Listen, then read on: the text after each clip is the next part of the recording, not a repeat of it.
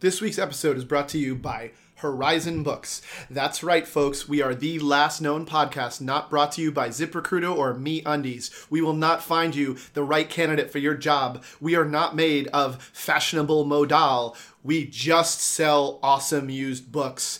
Mention Upzones at the register for a 10% discount. Our sponsor this week is Horizon Books, and this is Upzones.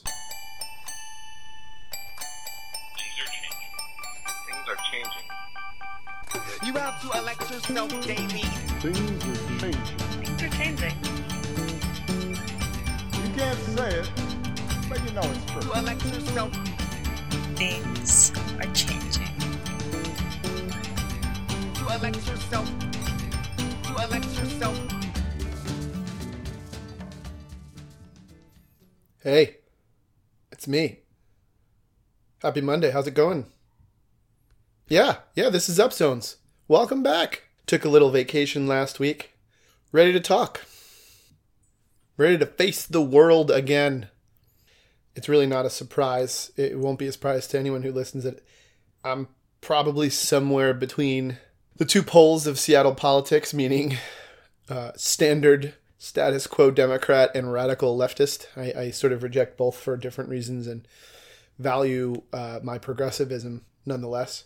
And if there's one issue in recent weeks and months that has me right on the fulcrum, really between the two dualities of what I believe personally, it's this so called headcount tax, which you'll see later when we get into talking with Ethan, who's the perfect guest for this conversation, by the way. You, you'll see that he, I mean he doesn't even think we should call it a headcount tax. It's a it's a different thing entirely as far as he's concerned. But that's how they're raising the revenue. So let's just keep calling it that for now. That headcount tax just sits right on the exact line, the mesh point for me of what it means to be progressive, but also have common sense about supply and demand and and markets.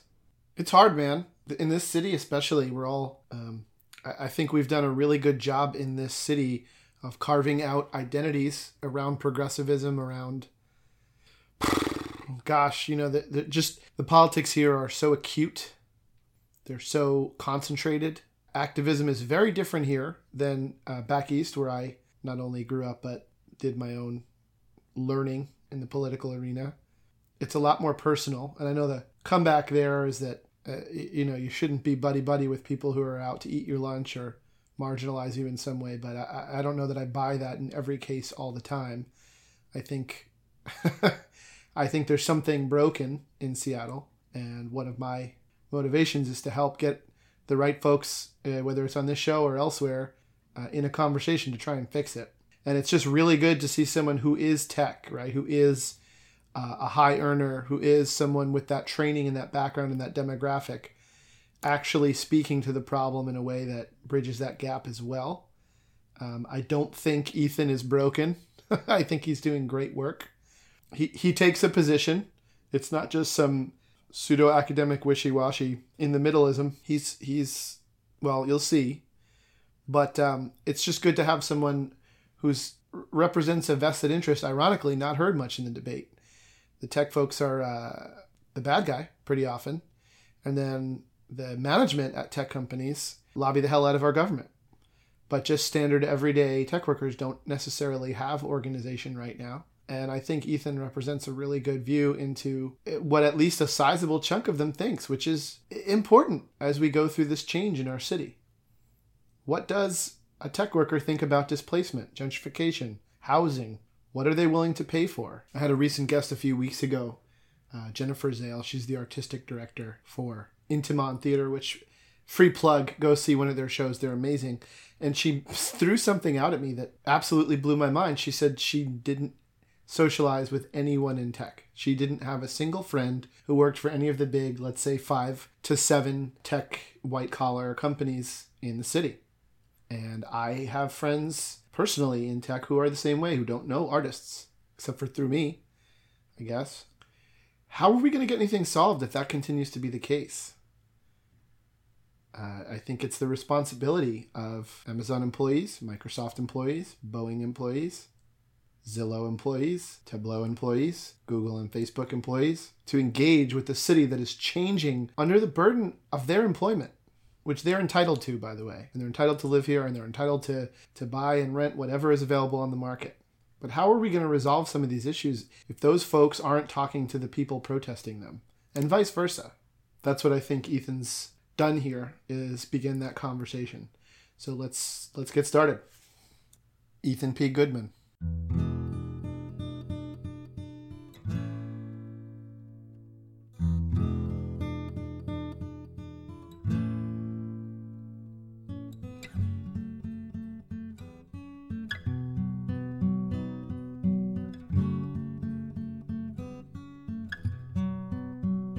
So you guys have a, there's a Monday's pretty big. Uh, you know, this is going to air Yes. on the day Yes. of a pretty big vote. Yes. Uh, what what are, you, what are you thinking about that? Well, I mean, first thing is, will there be a vote on Monday? I don't think that's for sure. I think that's, well, that's certainly what's on the calendar. Anything's possible. There's a committee meeting tomorrow, and under city rules, there's supposed to be something like a one week waiting period between passing out of committee and going to a full council And that's vote. to allow for comment. That's and, to allow for comment and the full council to kind of have time to consider what's coming from the committee. Now, council can waive those rules if it wants. They're its own rules, so it's planning on waiving those rules. But with the pretty intense political situation right Yeah, now, I would say anything is ill-advisable. possible. So you know, walk me through you know what what I've heard. Mm-hmm. And we're just, and it sounds like we're just feel like we're just jumping in here. Yeah, I'm going to want to talk about you a little bit, but Sure. what what I've heard is that it's not clear that there's five votes, and there just might be five, but there may not be six, which is what it would take. Yeah, so, I think where we're at now, as of you know Thursday, May 10th, so our listeners will have a better idea of what actually happens when they hear this. I think there's five votes on council that they know they have. It takes six to override a mayoral veto. Uh, so obviously, council would like there to be six. I would bet the mayor would like there to be 6 because then it's out of her hands. Right. Uh, you know, five is sort of the worst number for the mayor because then she has to make the call. Right. So probably everybody involved hopes they can get to six. Uh, and I think there's a lot of uh, negotiations behind the scenes right now to see if they can get it there. So we're at a, at a tense point. What what brought you to this? What you know, you're a UW guy, I Yep. think, right? Yeah, I did, went to grad school at UW. Okay, and you're uh, an engineer. I'm an engineer by training. Yep. look, tech and engineering are at the center of not only what you're doing with tech for housing, but at the center of this whole conversation. Yeah. Yeah. I, like you said, have uh, you know been in tech and engineering my whole life, but kind of flipping back and forth between a more traditional engineering career and public policy spaces over a number of years. I was at UW for grad school uh, in a PhD program. Got a little disillusioned with doing just technology. Felt like something was lacking there, and decided at that point that I really wanted to go into public policy work. So this is back in the mid 2000s. So I uh, dropped out of the PhD program, uh, moved to Washington D.C., interned with the Center for Democracy and Technology. CDT. Yeah, so you know of them. They're a civil liberties group. Gave that a try. Ended up working for the Sunlight Foundation, Yep. which is another big nonprofit that does government Uh, sunlight. transparency work. The im- implication being sunlight is the best disinfectant. Sunlight is the best. Justice disinfectant. Frankfurter or- Brandeis, Brandeis, I believe. yeah, yeah. it's a Brandeis quote that they're named after. So spent three years in D.C. working on technology and policy around campaign finance reform, lobbying reform, disclosure of sort of money and influence related data at the federal level. Okay. And that was right at the time, right in the middle of that three years is when Citizens United came out and eviscerated our campaign finance laws. So it was a disappointing time to be working on campaign finance and government transparency work. And so I eventually moved on from that, came back to Seattle, uh, and took a job at Facebook and figured I. I had just sell out for a little while. So Sell what we out all got to do at some point. Yeah. well, you know, it was funny. I'd been in tech at this point. I was early 30s. I'd been in tech for well over a decade and had never worked for a big tech company. And I said, you know, and to Mm-hmm. Let's round out my like. experience, let's see what that's like. Yeah, and it is interesting, isn't it? Just that how diff, how high the stakes are, but then how Mm-hmm. small of a piece every individual really is. You know. Well, one of the things they pitched at Facebook at the time, which is now you know six years ago, I worked there, was that there was uh, one engineer for every million users, and so the amount of sort of impact you could have on the world proportionally is very, very large. I think that's still the case. That if you want to reach a whole lot of people with your work, a big tech company is a great place to do that. Right. So I did that for a year. Didn't really like being out of the public policy space and the sort of mission driven space. So left to to try and figure out what I could do other than work for a big tech company. And there wasn't much nonprofit infrastructure here in Seattle where you could use technology in a nonprofit context. That that really only existed in DC at the time. Right. And so as I left Facebook is right around when there was maybe the beginning of the current wave of housing crisis and political uproar and fights around housing. So it was really perfect timing that as I left Facebook, this issue was just coming to the fore. And uh, I started working almost immediately doing volunteer stuff around homelessness and getting more and more involved in housing. So I've spent the last probably five, five and a half years in some form working on uh, homelessness and housing policy. And it's more acute than ever. Yeah, it certainly has not gotten better in the last five or six years. What What is it about your life and your upbringing and your background that has you focusing so much on housing? Sure, sure. And why? Let me ask you a two part question here. Why is it that you think tech tech companies, Mm-hmm. tech individuals, technologists play such a key role in that? yeah, so I grew up in the Bay Area, uh, first 20 years of my life. House, so, housing's doing great there. yeah, so I feel like in a lot of ways I've seen this story before. Yeah. Like, yeah, this was happening back in the 90s. This was happening probably back in the 70s and 80s in California. So this is a crisis that's been ongoing literally for generations. Slow burn in crisis in the whole Slow Western burn. United States, yeah. And, and everybody at each decade, people kind of get more used to the status quo and forget that things are twice as expensive as they were 10 years before. But it's it's been going on for a long, long mm-hmm. time. Mm-hmm. So I come from seeing that world, and I came to Seattle in the early 2000s, and obviously things were much cheaper in Seattle. There wasn't the same housing crisis in 2003 in Seattle. So I have that perspective of just how bad things can get. And I've also been embedded in the tech world down in the Bay Area and seen just how bad the reality of it can get in terms of homelessness, in terms of housing costs, displacement, but also how bad the political world can get in terms of just the level of animosity between different interest groups. Sort of joint uh, joint mutual animosity. That's Yeah, there's a lot of factions in the Bay Area that really, really dislike each other, which we may think there's acrimonious politics here, but boy, go down to the Bay Area. It's a much different beast. my take. Uh, There are natural enemies, and one Mm-hmm. can only ever be so if, you know, with someone who's trying to, you know, uh, aggressively kind of wrest your liberties from Mm-hmm. you. But in most cases, these are progressive, left of center. They just have different perspectives, and Mm-hmm. Then we miss out on the Right. the commonality and what can we actually work together to achieve. Yeah, which is something I'd like to, to get back to. That's a really important point. Um, I was going to say, though, to your question again of sort of what drew me into this and Yeah, forms the why tech, perspectives yeah. on this. You know, one of the things around six or seven years ago, uh, I was visiting my cousin in San Francisco who grew up there, still lives there. And he, in a moment of frustration, was just kind of shaking his head. And he's a carpenter. And he said, You know, tech has ruined this city. Uh, he was living in South San Francisco at the time, paying like three thousand a month to live in like the converted basement of a laundromat. you know, just yeah. horrible conditions for an astounding amount of money. And he was really heartfelt that tech had ruined the city he was born and raised and still lived in. Excuse me. Tech is ruining me right now. so yeah, and that's and that's that story is like you couldn't count on every finger and every toe how many times you hear a story yeah. just like that. Yeah. And, you know, I don't think when he said it, he had was thinking in any way that I was in the tech industry, that the person he was saying that to had a personal interest in that. But You're one of the good ones, Well, Ethan. I don't know that there are good ones and bad ones. No, There's no, good I'm, bad I'm, policy, say- I'm saying this is probably his take. Oh, Yeah. well, you're not as bad as the rest of them. Yeah. so that motivated me and then the other another kind of motivating incident was um, uh, this is again about five six years ago there was but this has happened again and again.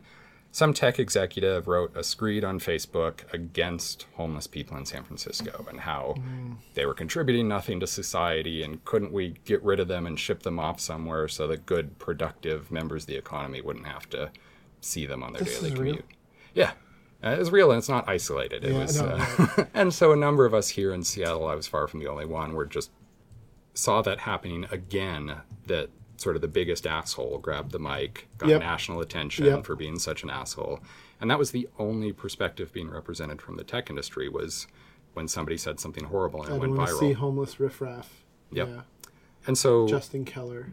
Justin Keller is one of them. Greg Gopman is the one I'm thinking of of AngelHack. So you can probably find numerous will find- examples yeah. of this. Gosh. Um, 'Cause there's a new how Elon Musk yes. outrage every six weeks. right? Elon Musk is obviously very good at many things, but urban planning is not. No, no, or transportation, yeah. Or transportation. Yeah. Funnily for a guy who builds cars, but Right, yeah. right. So yeah, just the feeling that there wasn't anybody stepping up and speaking on behalf of the tech industry and educating the tech industry about housing issues and trying to get the message out that not everyone in tech is like these occasional assholes who get to speak on the national yeah, stage. Yeah, and then there's an opportunity too because I think folks in tech and you know I'm I, I'm on the business side more than the, than the engineering side, but I think folks in tech bring a um, wide range of skills. Uh, they've been given a lot of schooling and training, and often have educational privileges, have uh, Oh, yeah.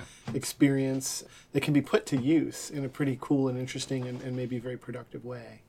Yeah, they can. Uh, along with that comes a lot of hubris, though, about just how smart and talented Yeah, they well, are, which is something that's that, fair too. that yeah. annoys people not in the tech industry. And in fact, I think you're seeing that in the, the head tax debate uh, the past few weeks. You see business and tech saying, well, why do you need to tax us? Why can't we harness the innovation and talent of business to solve this problem? that You know, government is so efficient, and if you just got all the smart people here in Seattle to put their mind to this problem, we could tackle it. Which always bugs me a bit because a, if it were that easy, then why haven't you solved it already? Or you, you know, is the is the contention that business and tech could be solving our problems, they just choose not to? Mm-hmm. That's a um, very interesting point. So yeah, you know, if, if you think it's so easy to solve, like you don't need our permission. You disrupt every other industry without any permission. Go go fix homelessness if you think it's Well, so to easy. that point, though, isn't there partially a question of engagement? I mean, I, I will say this: I, I I genu- genuinely, this we're here to talk with you, but I, mm-hmm. I think it's important to acknowledge one's biases, and I, mm-hmm. I genuinely sit like exactly halfway between, you know, Nikita Oliver and mm-hmm. Dow Constantine. I, I genuinely, or maybe Durkin, you know, I genuinely believe that there is a such thing as meritocracy. People are better at certain other things. Not everything is a system of oppression, right? Yeah. And the flip side of that, though, is I, I see I'm an MBA. I see the blind privilege and and just I mean staggering indifference and ignorance that a lot of really well educated people walk through the world Yeah. with. And yeah, they think they that they can solve every problem. So my question is, if you assume that some problems right Mm-hmm. now, homelessness included, could be s- addressed and solved with the help of very smart people, what can we be doing to harness Mm-hmm. the very smart people, but in a way that actually put, points them and orients them toward the real problems? I think when you're stepping outside of the area you know and into something that really affects real people's lives and vulnerable people's lives, you need to be really purposeful about learning first. I've been to so many sort of hackathons or brainstorms where tech people say, well, let's build an app to help locate services. And then Yeah. somebody who's out on the streets can open the app and see where the shelters are, as if on their anybody's problem is not knowing where a shelter is. And Yeah. like, you know, I see that again and again. And it's so I would say, you know, part of it is don't underestimate the complexity of the problem Mm-hmm. and people stepping into an area they know nothing about and being smart legitimately, but then thinking that means that with one weekend of research, they think they can solve a problem that's been, you know, vexing us for decades.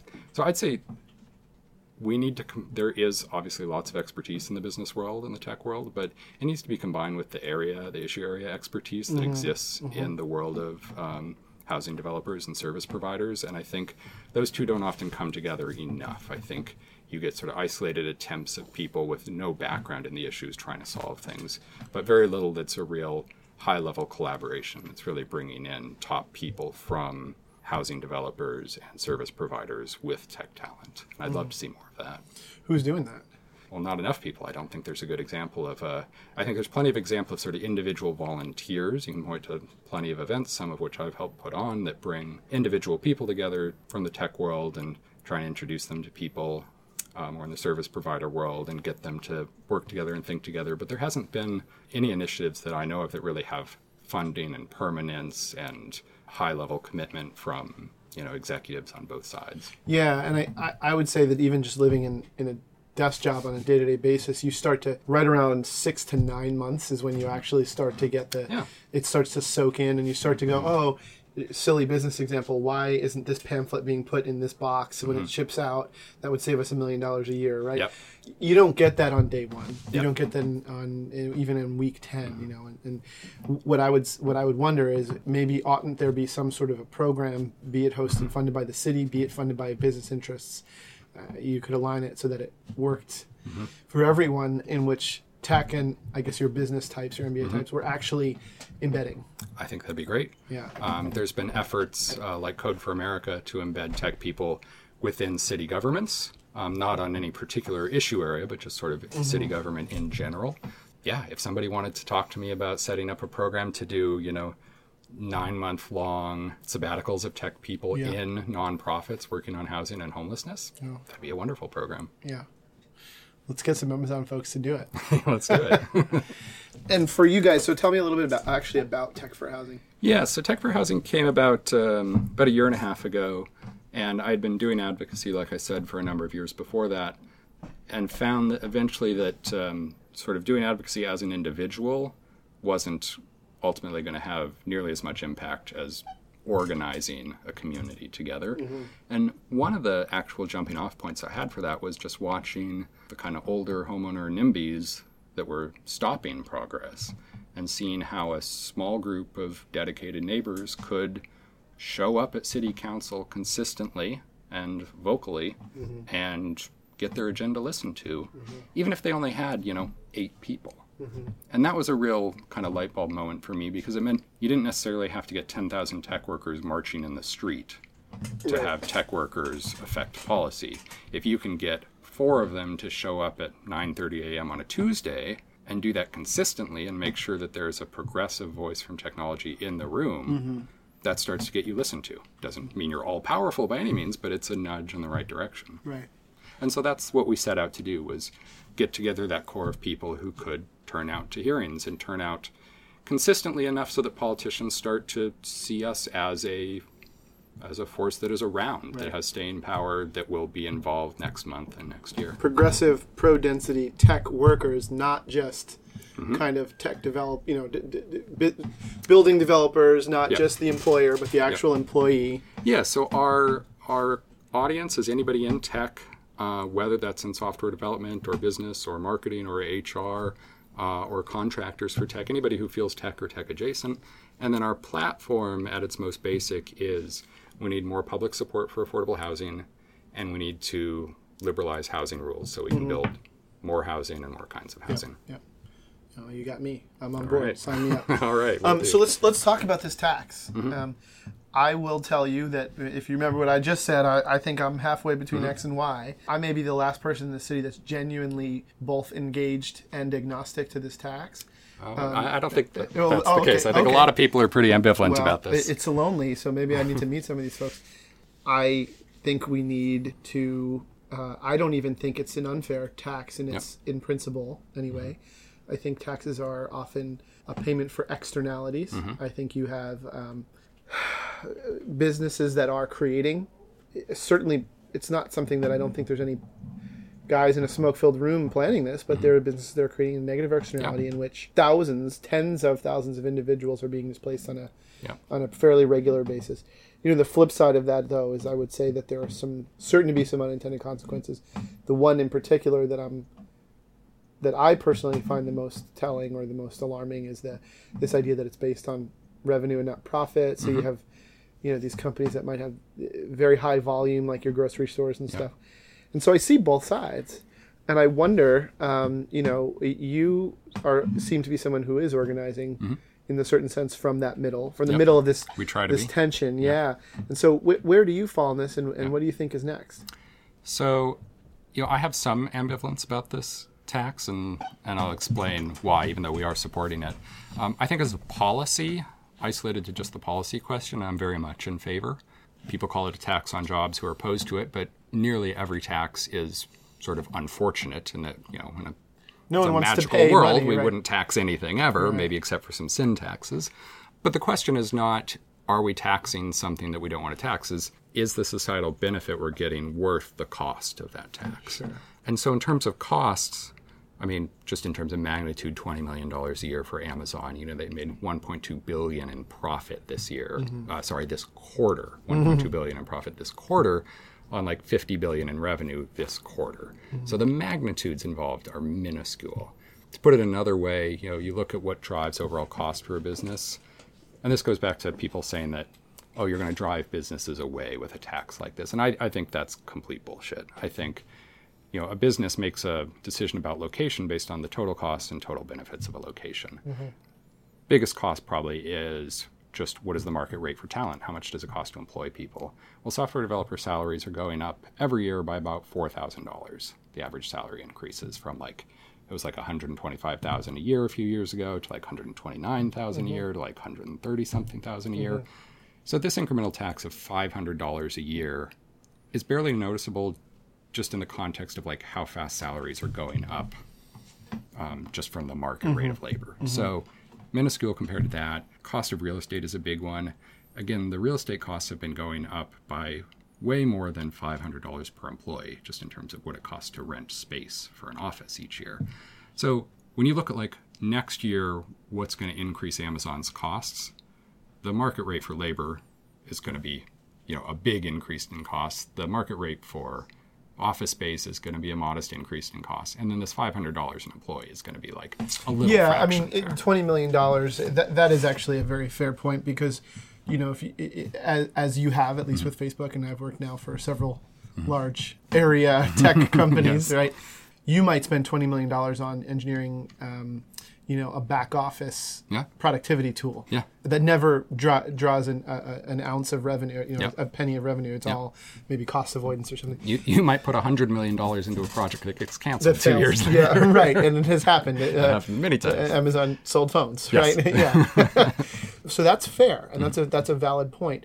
But just to circle back around, right? that is not something that can be said of the food industry, where their revenue is twenty two million dollars, and all of a sudden, you know, but their margin is you know twelve percent, right? Yep. And and so, what does this tax do to them? Yeah, and that's a fair point. Again, I don't want to like gloss over the difficulties of it. I would just say though, um, our options as a municipality in Washington State are very limited. yeah. So one of the things that I think speaks in favor of this tax is it is one of the least regressive options we have. That's not to say it's a perfect tax, but if you look at other forms of revenue, well, you're going to increase the sales tax. That's a much more regressive Yeah, form of regressive, yeah, taxation. Um, are you going to try and increase property taxes again? Well, we've already instituted a $300 million property tax levy for housing a few years ago.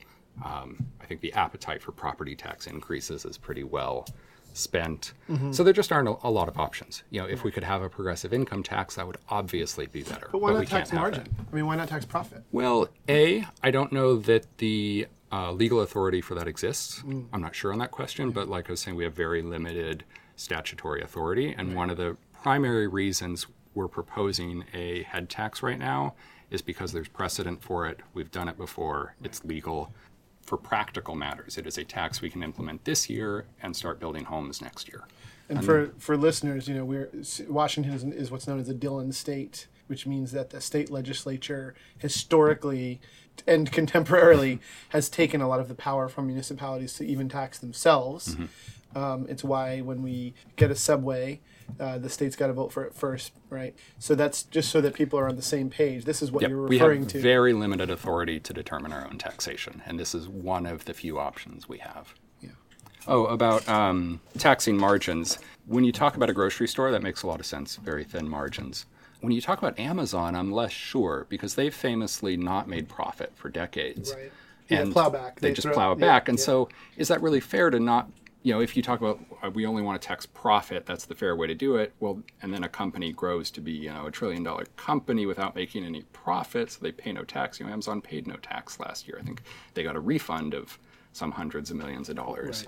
So Yeah. Well, if you're gonna, yeah, right. And so uh, there may be tweaking required. And and you know, I was listening to uh, NPR this morning again Thursday when you listen to this Thursday the tenth, and you know there was talk that maybe Durkin comes back and says, "I'll I'll I'll approve this if you raise the the number from twenty million, you know, so that you get it out of these kind of oh, I see. middle Yeah, class companies. yeah. Who knows, right? Who knows if that's going to happen? But maybe that's the tweak that we need Maybe to make this something. Well, and to continue on sort of the overall thinking of this tax, um, you know, I, I really agree with it on the policy side. We talked about the why we're taxing in this way. I think the part that gets ignored too much is what are we spending the money on and why is that a good thing to spend the money on? It's really unfortunate to me that the whole name of this is the headcount tax and the progressive tax on business. Why talk? Why put the tax front and center instead of the thousands of people who are going to get homes? Like Right. that's the important part, not the fact that we're going to tax people. Fair the enough. important part is that we're going to house people. This should have been called, you know, the emergency housing plan for homeless Seattleites Yeah, or something, right, right. or something. They could have come up with a cool Yeah. acronym. Yeah, something that emphasizes like the reason we're doing this is that we've got 4,000 people sleeping on the streets in Seattle. We had something like 170 people die on the streets last year, 80 dead so far this year. I mean, if you had close to 200 people in a year dying from something preventable, living in single family homes, there'd be an mm-hmm. outrage. Like mm-hmm. something is killing people and it's Yeah. and it's exposure and poverty and it's an emergency situation as we've acknowledged in this city a number of times but haven't really responded in a way that is sort of proportionate to that emergency mm-hmm. so I, i'd like to emphasize that that what the money is being spent on is a good thing and a necessary thing and that we have been building housing successfully in this city for a number of years and that gets sort of glossed over i think primarily well two reasons. One we don't put big banners outside of affordable housing and supportive housing for formerly homeless people that you know say in thousand point font formerly homeless people living here. Yeah. Look what we did. yeah look what we did. But they are there. They're all over the city. There are tens of thousands of units of housing that are income and rent restricted that the city of seattle has built over the past 30 mm-hmm. years. Mm-hmm. And that process works well. It just hasn't worked fast enough with the level that rents are increasing and people are being pushed Yeah, that's that's um, Council Member Lorena Gonzalez was suggesting today that it, it's just an issue of of uh, volume. Yep, we've got a pipeline that is much more efficient than people think, and much more effective, I think, than people think. Um, it's just not big enough of a pipeline. Right, we're paddling water. We're doing actually a good job, but there's too much water coming over the side. We need a bigger a bigger pot to paddle the water. Yep. Yeah, that makes perfect sense. Um, And then to, to carry that metaphor forward a little bit, you know, if the building of affordable housing is, you know, paddling out water, um, we also have to stop the leak to begin with, which is, you know, new people falling into homelessness. And that gets over to zoning and a whole other Yeah, which questions is- of we address that issue policy. on the show every week. Almo- Yep. I mean, except for sometimes we're talking to artists, maybe, but otherwise, that that to me is the central theme of Mm-hmm. really everything civic, artistic, political, economic in Seattle right now.